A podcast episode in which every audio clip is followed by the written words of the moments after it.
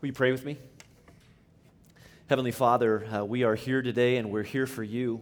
And uh, God, we come very expectant uh, this morning, uh, knowing that uh, your presence here with us is capable of working and moving in us in ways that we could never do or accomplish on our own, that you've got places you want to take us and directions that you want to move us in, that you want to increase our faith, Father. And I'm just asking, I'm praying right now uh, that you would come and that you would move in great and in mighty ways in, in my life and in our lives, Lord, and in our marriages too. And we need you, Father.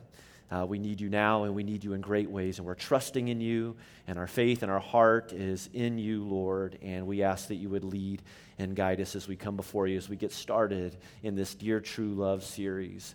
We thank you. We praise you for all those that are here today. And it's in Jesus' name we pray. Amen.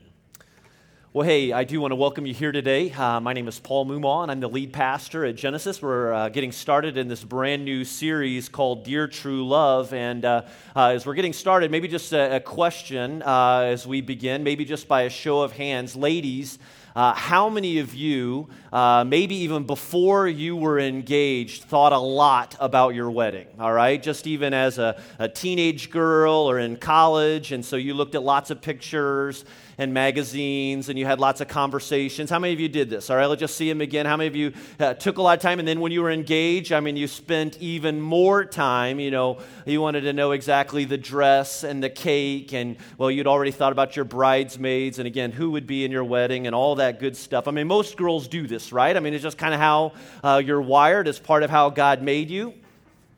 Fellas, uh, how many of you, uh, before you were engaged, ever thought about your wedding at all in any way, shape, or form? Anyone? Anyone willing? No. No one. How, no one had a, started a Pinterest uh, page or anything like that. Any fellas in the room? Clipping pictures along the way? No, probably not. But when you got engaged, you know you had no choice. Uh, you spent more time thinking about a wedding over the next months than you ever had before, uh, just to kind of make up for it. But uh, what do men do? Men probably spend a lot more time thinking about the honeymoon uh, before or even uh, more than anything else. And it's because we're different, right?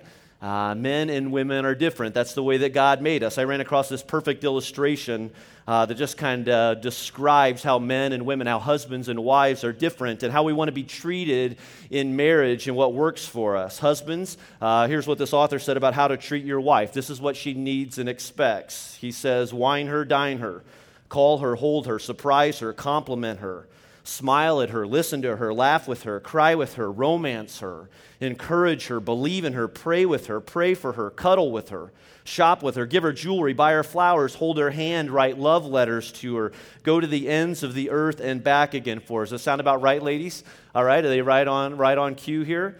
Uh, here, here's what the same author said to wives about how to treat your husband show up naked, bring chicken wings, and don't block the TV. So. We're just different, right? We're different. God made us that way, and because we're different, we have different views. We have these different wants and needs for marriage. I only told that joke because my mom and dad aren't here today. So, but uh, you know what? I'll tell you what I think about this. You know, as a father of three kids, I'm concerned. You know, I've got some concerns about what our culture is teaching our kids about. Uh, marriage. That, that even from the earliest age, I mean, we start planting in them this idea that one day uh, if you're lucky, and if you're lucky enough to be in the right place and the stars are aligned just right, that, well, then you might be lucky enough to meet that person, to meet that one for your life. That someday uh, Prince Charming will come in and he's going to sweep you off your feet and he'll be handsome and rich and he'll have perfect hair. And from that day forward, everything will be perfect and you'll get the house with the white picket fence and the 2.3 kids and you'll live happily ever after. I mean, even that song, and Josh did a spectacular job with that song just a moment ago. That that song, Dear True Love, I mean, those words say, if you caught the lyrics, if you're familiar with that song, they say, Without the one, I'm nothing, right? Uh, but with the one, I can do anything. I can be complete. I can live happily ever after. But the harsh reality about marriage is that, is that it's not like that. I mean, happily ever after is not a guarantee in any marriage. You know, I met my wife Jenny uh, when we were students at Anderson University, and we dated for a year. We were engaged for a year. We got engaged under the arch in St. Louis. Uh, one weekend, our families were there with us, and uh, we were married in 1998. And the honeymoon was great. We went to Lake Tahoe and spent a whole week uh, in the Tahoe area, and then we returned from our honeymoon. Uh, we moved in together, and life started. And I was traveling some with my first job, and she was working third shift as a nurse uh, at the hospital. And all of a sudden, we started running up against some questions that we never thought about before. Uh, who's going to do this? And your responsibilities and my responsibilities and everything else that was pressing in with life and life started happening the truth is, is marriage is hard. It's really hard. And we've been at it for 16 years now and i'll tell you that i love my wife now more than i did when we were first married. You know we were talking about that the other day. I mean we have so much to be grateful for and so much to be thankful for. I mean we have a fantastic marriage but it didn't just happen. You know we, we didn't luck out and just happened to be the ones that found each other. I mean, we've had to work at it. You know, happily ever after doesn't just happen. In marriage, it's no guarantee. I mean, some couples don't just get lucky while others aren't so lucky or so fortunate. I mean, marriage, you know this, marriage can be one of the greatest things in your life, but I often tell couples it can be one of the worst too. If you're not willing to work at. And I just want you to know that as we get started in this series today, that anytime we preach on marriage, um, the burden is great for me. And, uh, you know, it's even been a challenging week, just even thinking and looking ahead to this series, because I know that marriage is hard. And I know that for every one of you here today, you come from a different place and a different story and a different set of circumstances, and some of them are completely out of your control, and some of you are here by yourself, and she's not here or he's not here and maybe it's come to an end or it's coming to an end or you're not sure where it's going to go from here. Uh, the burden is great, and I, I know your pain, and I feel for your pain. And boy, it's been on my heart just even in preparing for this week. And I just want you to hear from the start as we get rolling into this series that it can change. That our God is great, and He is all powerful. And, and He loves you, and He wants the best for you, and He wants the best for your marriage. And I believe that if we let Him, and if we trust Him, and if you trust Him, and if we keep our hearts focused on Him and our eyes on Him and our faith in Him, if we are completely dependent, if you are completely dependent in Him, He can help you.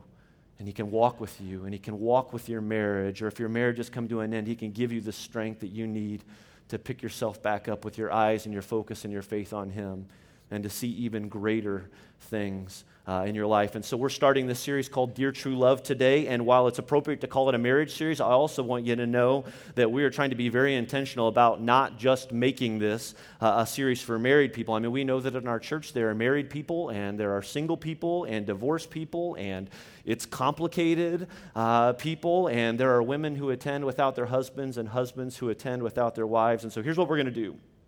Over the next three weeks, we're going to look at three different dysfunctional uh, marriages in the Old Testament, and we're going to ask the Lord to teach us uh, with these. Now, I'm going to tell you right up front that you're going to have to use your creative imagination with a few of these stories, like this one today. But uh, again, we're going to look at three messy stories with messy people, and I really believe that we can learn uh, from each one. And the one that I want to start with today comes out of Genesis 29. Uh, if you want to follow along with your own Bibles in Genesis chapter uh, 29, today's story is about a man by the name of Jacob. And uh, Jacob's story, I'll just tell you again up front, is a long and complicated story with so many different layers that we're not even going to try and cover all of it today. But one detail that I want you to know about his life uh, is that Jacob was a twin. Uh, Esau was his brother, and uh, that means, uh, and, and, it's also important to know that Esau was born first, which in this particular culture means that Esau won the birthright.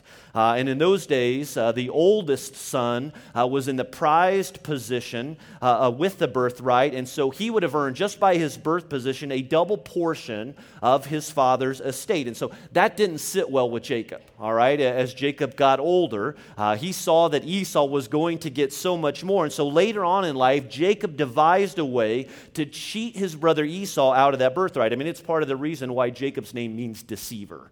And if you study the life of Jacob, you'll see why his name means deceiver. Well, Jacob used deception, and uh, there uh, obviously, that came between he and his brother because of what Jacob had done. And when we get to Jacob, uh, here in Genesis 29, he's running from his brother. Uh, Esau has threatened to kill Jacob. And so Jacob leaves home and, he goes off to a distant place, to, uh, to, a, to a far off place uh, where he has plans to meet his uncle, a guy by the name of Laban. So when we get to Genesis 29 again, Jacob is traveling, he's on the run, he's sensing that he is close to his uncle's house, and he's out in the wilderness, and he comes to this well, and he notices that there are a number of shepherds there that are watering their sheep, and, and so he goes up to them and he asks them if they knew this man Laban. Now, they were like, yeah, I mean, we know Laban, we know his daughter Rachel. In fact, they're, we're kind of surprised that they're not here right now. I mean, they're typically out here at this part of the day uh, watering their animals too. And so Jacob just decides to wait. And before you know it, uh, Laban's daughter, Rachel, who never, Jacob had never met before, approaches the well. Jacob sees her, and from what we can tell, he just realizes in the moment that this is the most beautiful woman in the world. I mean, she is drop dead gorgeous, and you can see some of that reaction uh, from, from the text. Now, we all know that feeling, right? I mean, if you've got a pulse, uh, you know a feeling like that. I mean, you know that feeling if you're single and he walks into the room or she walks into the room and you see them and you see them in that moment and you're just captivated uh, by their beauty. Or if you're married, you might remember that moment when you first met your spouse. And so maybe it was love at first sight and you thought to yourself, you know what, she's the one or he's the one, and, and you just knew it. And you think to yourself, if, if this doesn't happen, I don't know how I'm going to be able to go on. And so Jacob sees Rachel. Uh, she's the most beautiful girl in the world. And for those of you that maybe haven't connected the dots yet, Laban was Jacob's uncle. Rachel was Laban's daughter, that means that Jacob and Rachel are cousins, all right? And I know that seems a little weird uh, to us, but keep in mind this story takes place in the deep south of Israel, so it's just kind of expected. Um, and honestly, as weird as it is, it was actually fairly common back then. But, anyways, Jacob is just infatuated with Rachel, and his reaction just can't help you but, but wonder. I mean, if he's thinking, this is it. Like, this is what I need. This is the answer to all of my problems. If I could just marry Rachel, if I could just have this woman, then my life will have meaning. You know, it doesn't matter what it's going to cost me, I have to be married to her. And we might roll our eyes uh, at something like that, but we do this too, don't we? I mean, think about it. I mean, maybe you were the girl or the guy in school that always had to have a girlfriend, or you always had to have a boyfriend. I mean, if you didn't have one, you felt inadequate or, or empty or less valued. Or we see it in the husband who has a wife and has kids, and for a number of years that was enough. Uh, but then midlife hits, and some wounds from the past start creeping in and catch up with him. And all of a sudden, he decides that what would really make him happy is a younger, uh, prettier woman. And so, someone else uh, is the answer. Or we see it in the wife.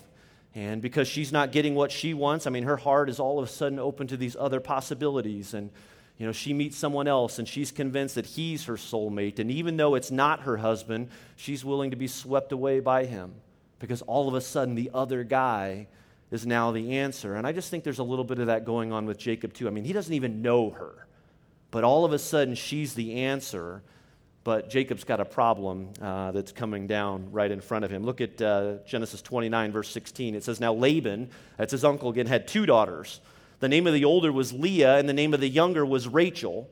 Leah had weak eyes, but Rachel had a lovely figure and was beautiful. Now, the author's being kind here when he says that Leah has weak eyes, uh, because we're pretty sure that he's not just referring to Leah's vision, that more likely it was his polite way of saying that Leah was a little woof, you know, kind of. I mean, this, uh, maybe she wasn't, I mean, we just kind of get that indication, all right? I'm just being honest, you know, that, that Leah wasn't as attractive. I mean, look at the contrast. He says Leah had weak eyes. Rachel had what? A lovely figure. I mean, she had a smoking hot body. I mean, that's basically what he's saying. And it's kind of like, you know, when your friend tries to hook you up on that blind date and you keep asking, well, you know, is he or she good looking? And all they want to do is tell you about their personality. Oh, they got a great personality. You know, I mean, it's maybe what's going on here a little bit with Leah. Now, let me stop for a second and just say that there is nothing wrong with physical, physical attraction all right? And, and that's the way that God made us. I mean, there, there should be some physical attraction there. I believe that it's very important. I mean, I'll, I'll be honest, I was very attracted to Jenny uh, when I first met her. It was part of what brought us together. And I mean, why wouldn't she be attracted to this hunk of love here, you know, on our wedding day? I mean, check that picture out, you know? I mean, hey, it just kind of speaks for itself, right? Or maybe it is the opposite. Maybe it shows you that it isn't all about physical. So, but anyway, God made us to be physically attracted to each other and to be attracted to the people that we would marry. But you know what? Here's the challenge that I just think we're so up against, you know, in our culture today, and it affects me and it affects you and it affects our children that in our overstimulated, oversexed culture, we place so much focus on the external and we undervalue the internal uh, with people. I mean, I think that's one reason why pornography is so dangerous. Uh, it's so dangerous for everyone, but especially young men, because our culture is notorious for glamorizing the physical. Uh, and we do that, and it, it, creates these unrealistic expectations in people, whether you're single or married. Again, there's nothing wrong with physical attraction. There's nothing wrong with the fact that Jacob was obviously very attracted to Rachel, but he didn't even know her, all right? I mean, they just met, and I think that it needs to be there, but I think we need to be reminded that it's not the only thing, it's not the most important thing. And for Jacob, he's lonely. I mean, if you just if you make some assumptions about his life, he's lonely. He's away from his family. He's got some wounds, uh, some unresolved wounds from his past, and he's in a desperate place. And he meets Rachel, and again, he has to be thinking, marriage is my answer. And if I can marry Rachel, she's my answer. And you know, if I could just say this, especially to those of you that are here that are single, uh, or if you're here today and you're divorced. Um, I, I, just think that it is so prevalent in our society and in our churches too that at times we place such a high value on marriage that we tend to undervalue and even devalue at times. Uh, people that aren't married, I mean, we've made marriage the goal, uh, or we've made marriage the answer. And I just want you to know that if I've ever given that impression, or we've ever given that impression, uh, I, I'm sorry for that. Um, I'd also say that if you're a parent right now of a young adult, a, a teen, or you know somebody in college or out of college, I, I want to just challenge you to be careful uh, that your expectations for your kids to get married don't weigh them down or devalue them uh, in any way. I mean, if and if you're single, uh, be careful that you don't fall into this trap either, believing that marriage is the answer uh, and that getting married will solve all of your problems. And, and if I can, I'd like to suggest that if you're at a place in your life right now and you just feel like you're missing out on something, some of it might be the result of wrongly believing that marriage is the greatest answer uh, to your needs. Uh, when instead we need to put more focus on our relationship with the Lord and make that our priority and to depend on Him for everything that we need. And so, single or married, uh, with that in mind, let, let's just see if we can identify a few of the problems that can result from making marriage the answer. Uh, to life's problems and challenges. Again, these work whether you're married or single. And if you're taking notes, you want to follow along. The first thing is this when marriage is the answer, when we make marriage the answer, you compromise more than you should. Uh, look at Genesis 29 18. It says, Jacob was love, in love with Rachel and said, I'll work for you seven years. Uh, he's saying this to Laban in return for your younger daughter Rachel. Now, in this particular culture, it wasn't uncommon for a man to pay a price uh, for his bride. He'd pay the father of the bride with things like livestock or crops or other things of value. And if the man didn't have anything of real value, he could use his labor.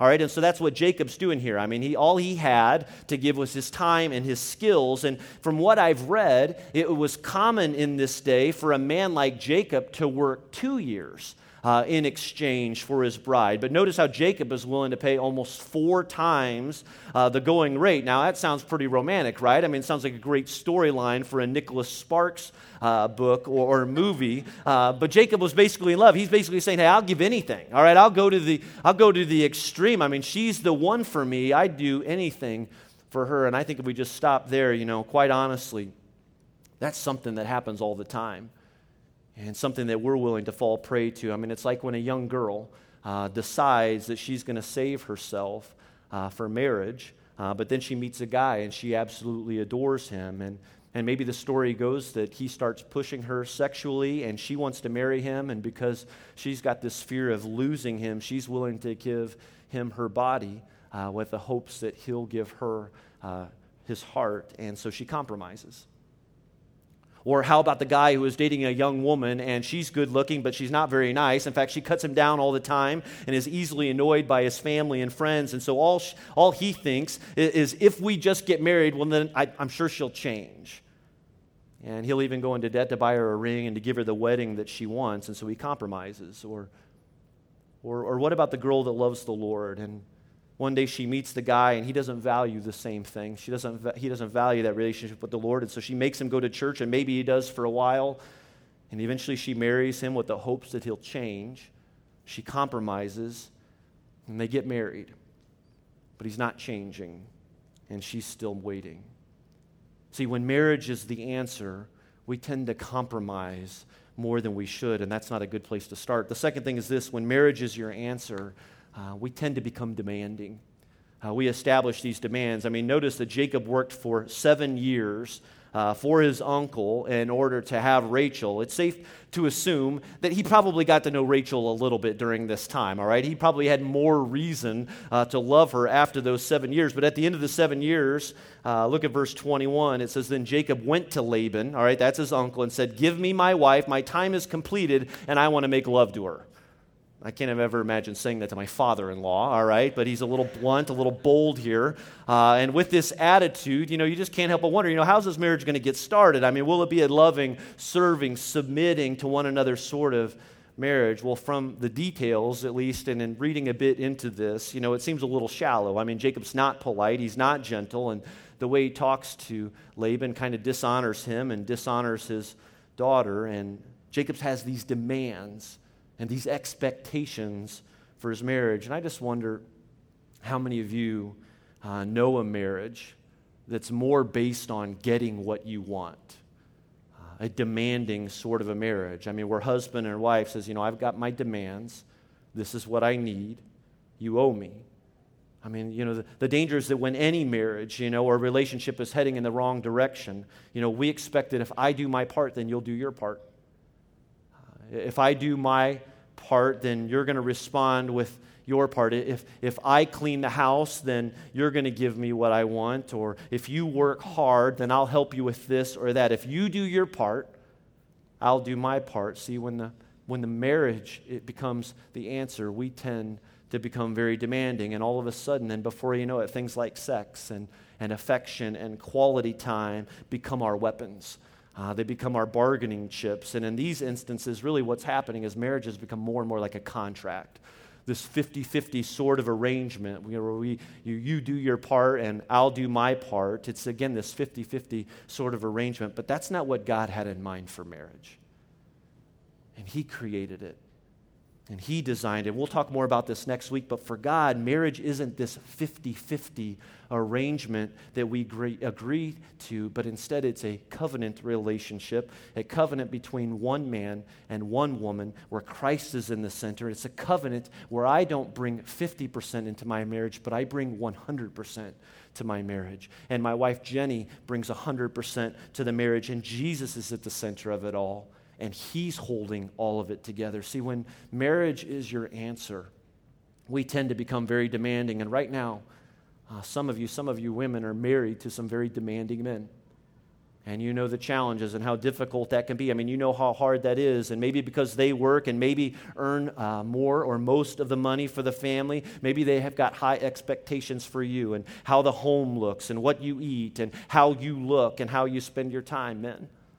Some of you I know are married to some very demanding women, and because of that, she has high expectations for where she shops and what she drives and where you live. And so you both keep pushing yourselves and, and working hard to try to make the money that allows you to live at the standard that you believe will solve all of your problems. What I found is that even in a good marriage, it's easy to fall into this trap, this demanding trap where I say, if I do my part, then you better do your part. And when marriage is the answer, you know, we do these sort of things. We'll compromise in order to get what we think we want or need, and if you're not careful, we'll demand it too. The third thing we see is that when marriage is your answer, you are never and will never be satisfied.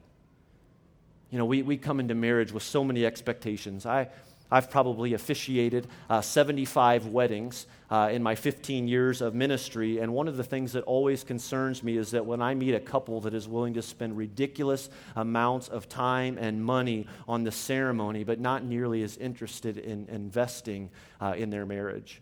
Um, I, I, think about one couple uh, that I know, and it's been some time now, and haven't seen them for a while, but I, I had some concerns. There are times where you have some concerns, and um, I had some concerns with them. It just seemed like they were so eager to find the one, and really maybe even some desperation there too, that I was just a little concerned that maybe um, they weren't best for each other, but they went ahead, and you know, God, again, He can do some great things, you know, through any two person's life. We're all imperfect.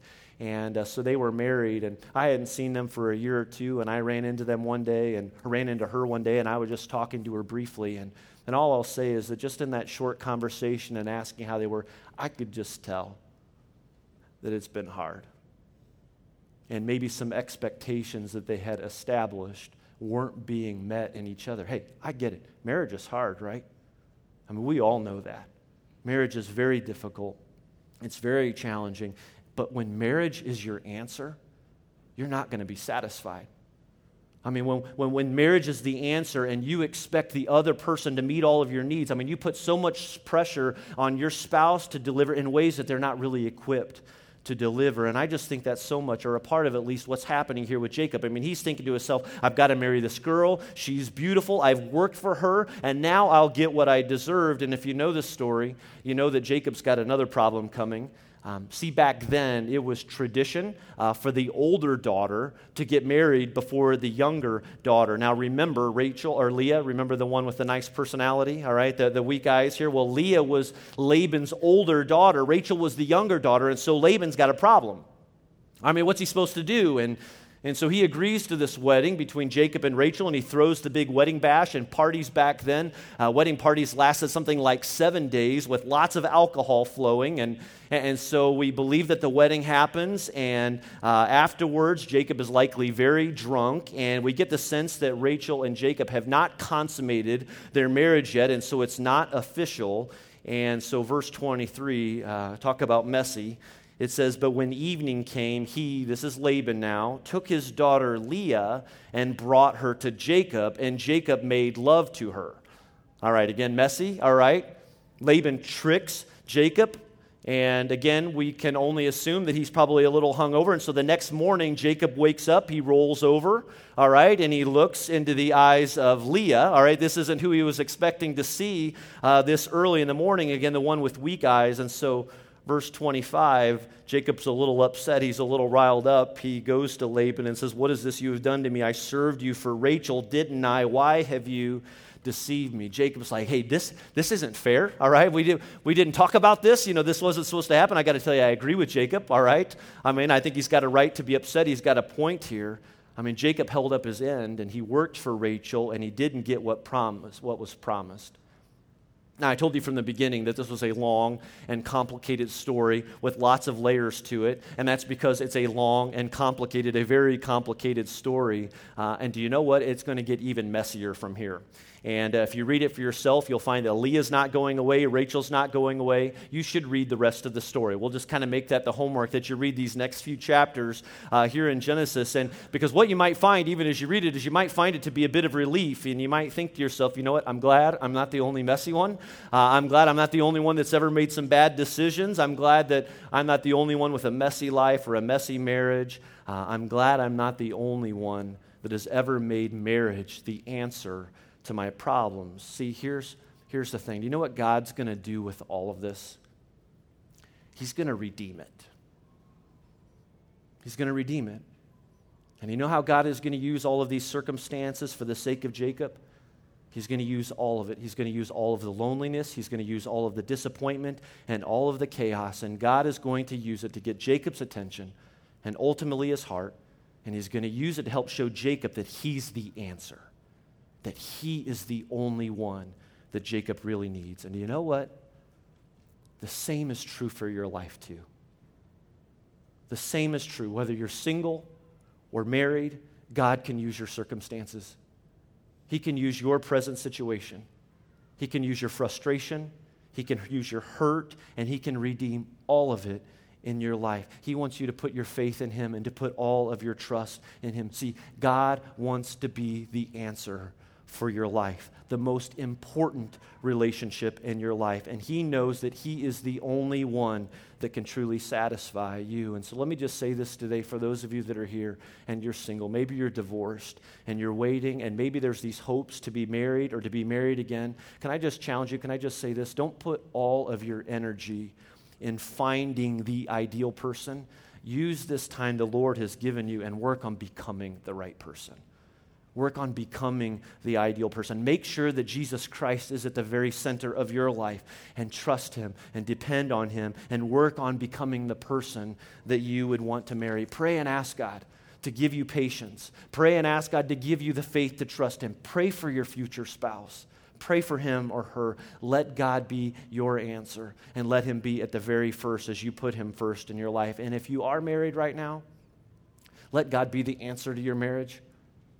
Uh, he is your most important relationship. But you need to know that He can't be at the center of your marriage unless He's at the center of your life first. You've got to put Him at the center. And uh, you might not be able to control how your husband responds to this or how your wife responds to this. but I want you to know that there is one thing you can control, and it's how you respond. And so let God be the answer for you. He is the only, He is the most important relationship in your life. And for husbands and wives, and you're both here today, and you would say that you're both willing, especially if you're here, and maybe you're in crisis, or maybe you're believing or hoping that it could get better, there's hope. And there is hope in the Lord. And there is nothing more powerful than a husband that is seeking the Lord and a wife that is seeking the Lord at the very same time. A marriage like that can't fail. And God can bless that. And a marriage like that can never be defeated. And He can help you because He doesn't want it to end and He wants it to be better for you too. Uh, John Maxwell is a writer and noted speaker on leadership. And one time he, he told this story about a conversation that his wife had with a woman uh, that she was working with. Um, John's wife, Margaret, was asked the question from this woman Does John make you happy?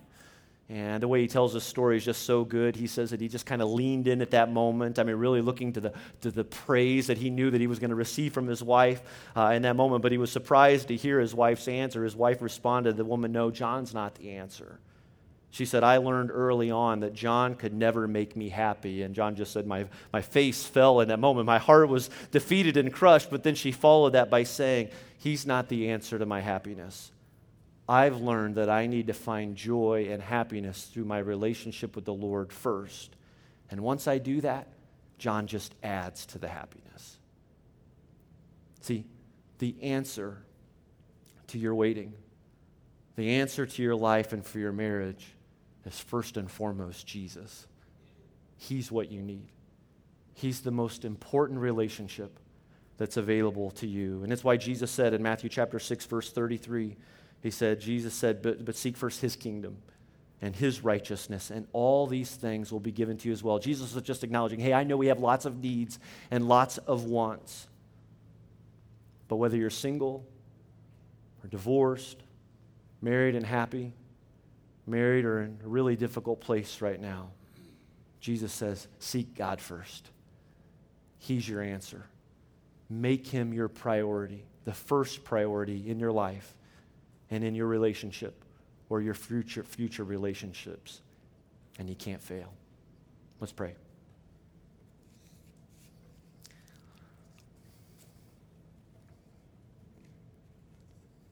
God, I pray that we would know and believe today that you are a God who loves us, that you're crazy about us, and that you desire to be in a relationship with us. And Father, I want to pray that right now over the husbands in the room. God, I pray that you would stir their heart and their affection for you, and that they would desire Jesus first and foremost, and seek him first with all of their heart, Lord. That you would guide and help them to become better husbands. Lord, I pray that for the wives here today. I pray that God, that you would be first, that Jesus would be first that the most important relationship, Lord, would be with you, and that through that relationship, you would give meaning and value and hope and faith and trust. And just like that story I shared just a moment ago, that, that a husband will just add to that happiness. but first and foremost, that happiness would come from you. God, I pray for the marriages that are represented here in this room right now.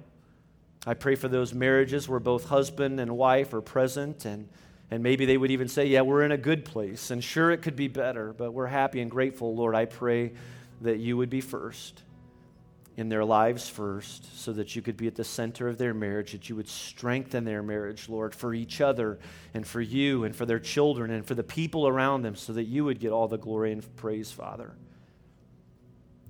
I pray for those marriages here today that are hurting.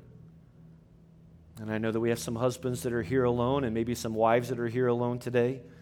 Maybe both are sitting here right now, but the truth is there's some crisis and there's some pain. Father, please come and come into these homes and come into these lives and in these marriages and give us hope and faith and trust in you, where our relationship with you is first before anything else. I pray for those that are here that are divorced and are wounded and hurt, Lord.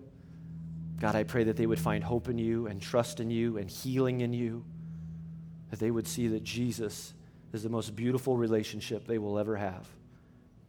And for those here today that are single and waiting and hoping, God, we know that you created marriage and you have marriage in mind for, for some that are here today. God, would you give them the faith and the trust to wait on you, to work on becoming that ideal person, trusting in you, first and foremost, faith in you. And it's in Jesus' name we pray. Amen.